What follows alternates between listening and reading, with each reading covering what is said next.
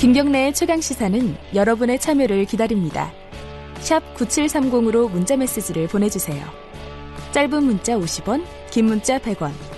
콩으로는 무료로 참여하실 수 있습니다. 네, KT 부정체육 의혹이 어, 점점 확산되고 있는 상황입니다. 이제 김성태 의원에 대한 어, 자녀에 대한 의혹부터 시작이 됐는데요. 어, 관련된 KT 인사가 구속이 됐고요. 그 말고도 많다 이런 얘기들이 지금 기사화되고 있습니다. 검찰에서 뭐 여섯 명의 고위직 사람들의 이름이 어, 채용 과정에 적혀 있는 서류를 발견했다 이런 보도도 있었고요. 다른 정치인들 얘기도 좀 나오고 있고요.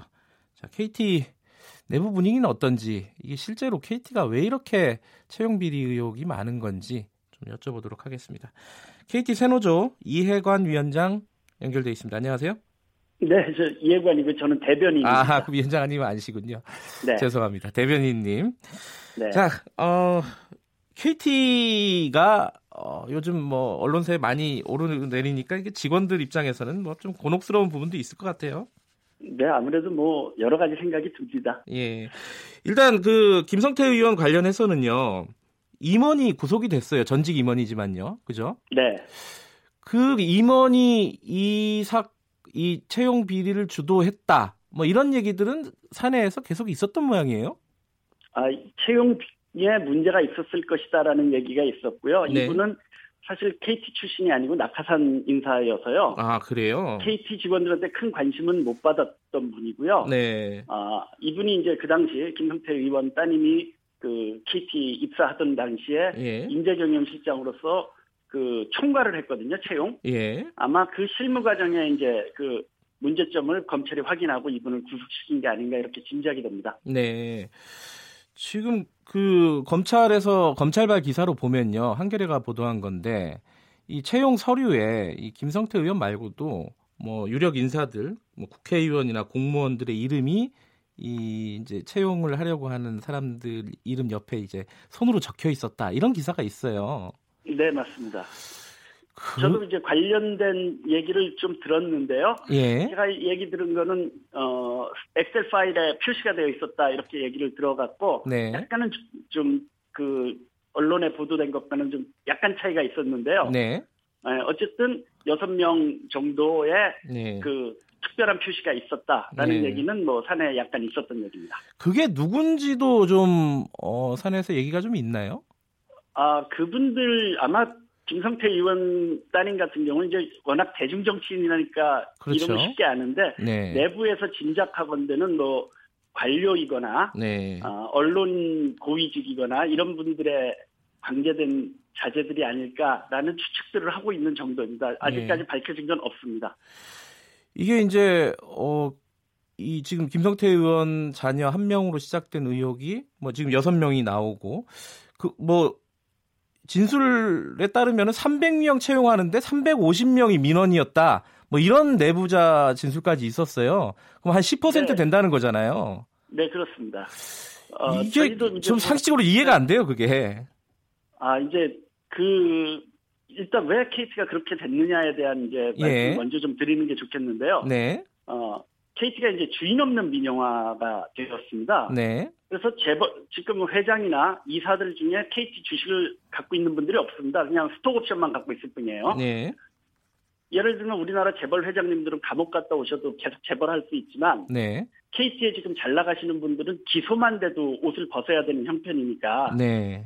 그 바람막이를 이렇게 사정기관이나 정치권으로부터 이렇게 바람막이를 만들려고 무지 애를 많이 쓰고 있고요. 네. 아, 심지어는 뭐 지금 회장하시는 황창규 회장께서는 그 국회의원들한테 99명한테 이렇게 비자금을 뿌린 게 문제가 돼서 지금 현재 그 검찰 수사를 받고 계신데. 후원, 후원금 말씀하시는 거죠? 네네, 예, 예, 맞습니다. 예. 네. 이런 식의 일들을 계속 벌여왔고, 음. 아, 특혜 채용도 이런 연장에서 아, 좀 유력자의 자제들을 음. 아, 이렇게 이제 좀 뽑아주는 이런 관행이 생겼다라고 얘기 듣고요. 예. 어, 특히 그 이제 비율 이게 이제 언론에도 보도가 됐, 던데 네. 저도 그 얘기를 들었습니다. 왜냐하면 어, 인사청탁을 받아갖고 이걸 집행하는 과정에서 나 혼자 독식을 하면 네. 뒤탈이 생기지 않겠습니까? 네. 그러니까 이거를 관계된 사람들한테 일정하게 비율로 음흠. 어, 이렇게 나눠주다 보니까 회장실에서 몇 프로, 뭐 사업협력실에서 몇 프로, 뭐 이런 식으로 되었다라는 얘기를 저도 내부 증언을 통해서 들었습니다. 그러니까 채용 민원을 어, 어떤 그 회장실이나 이런 유력 그 힘이 있는 부서에 어, 퍼센티지를 할당을 한다는 얘기잖아요. 그렇죠. 네, 할당을 해준다는 얘기죠. 근데 제가 그 기사에 보니까 노조도 들어가 있어요. 노조도 이런 채용 비리의 어떤 할당을 받는다 이런 얘기가 있던데요. 예, 저희 세노조가 아니라 이제 그 제1노조인데 한국노총 소속의 예. 예. 예, 그쪽에서도 그 이런 그 인사 정황에 대해서 조금씩 진작을 하고 있고 그쪽도 알고 있을 것 아니겠어요? 예. 저희한테만 제보가 들어오는 건 아닐 테니까 예. 그런 입마금용이었다라는 얘기를 듣고 있습니다. 물론 그 부분이 정확히 뭐 조사나 수사를 통해서 확인이 된 건 아니고 일단 사내에서 돌아가는 얘기인 거죠. 네, 그렇습니다. 그런데 아마 예. 그 여섯 명 그 채용 그 이번 김성태 의원 따님 할 때 네. 압수수색된 그 더 표시되어 있는 여섯 명을 좀 조사해 보면 네. 아, 검찰이 명단을 파악하고 있는 걸로 저는 알고 있으니까 예. 아, 어떤 분들이 그 청탁 그 뭐 이런 것과 관계되어 있는지 좀 더 음. 많이 드러나겠죠. 그러다 보면은 사실 KT 뭐 옛날부터 수사를 할 수는 없겠지만은 최근에 몇 년 정도는 전면적인 어떤 조사가 필요하다 이런 여론이 있는데 내부에선 이걸 어떻게 받아들이고 계신가요? 예, 그렇지 않아도 저희 KT 세노조에서 이사들한테 네.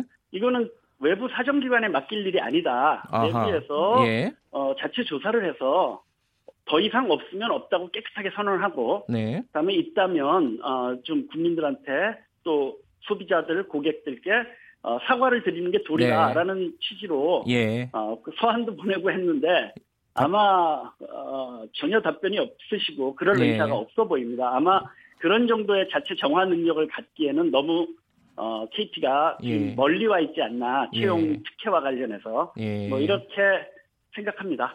그러니까 KT의 임원들이 아까 말씀하시기로 정치권이나 이런 어떤 사정기관 이쪽 어떤 권력자들에게 굉장히 약한 측면이 있다라고 말씀을 하셨는데 근데 그런 어떤 자녀라든가 그런 채용 민원이 있다 하더라도 KT가 무슨 구멍가게가 아니지 않습니까?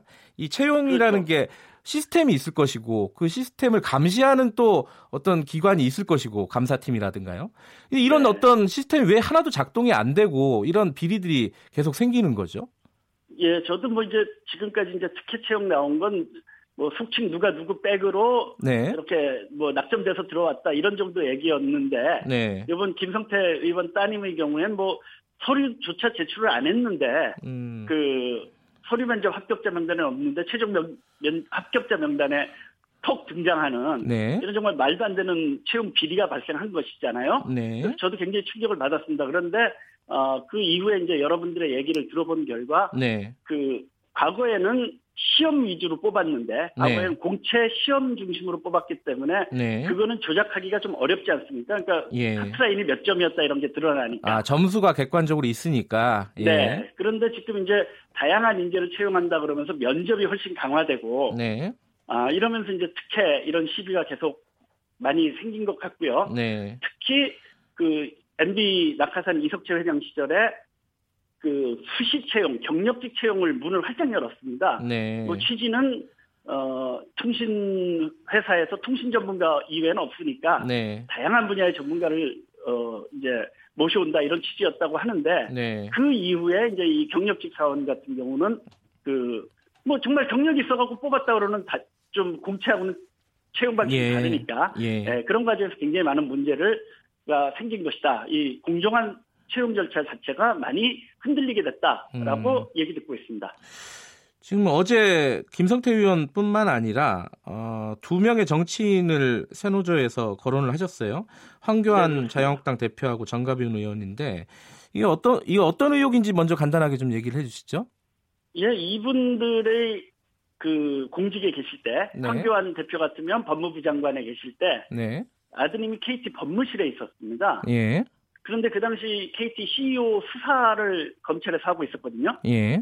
근데 그러니까 결과적으로 얘기하면 아버지는 KT 수사를 하는 지휘 책임자고 최고 네. 책임자고 네. 아들은 그거를 막는 역할을 하는 게 법무실인데 네. 아들은 그 막는 역할을 하는 부서에서 일을 하고 있는 네. 이런 좀 이해상충이라 그럴까요? 예. 어, 이런 것 같은 경우가 있었고요. 예. 또 정가빈 의원님 아들의 경우에는 국회에서 이제 그 정책 담당을 하셨는데 아, 이런 거는 좀 정말 KT가 얼마나 정치권 줄대기 같은 것을 위해서 인사를 그 음. 하고 있느냐 하는 거에 아주 단적인 반증이다라고 생각을 했기 때문에 그 네. 문제를 제기를 한 겁니다.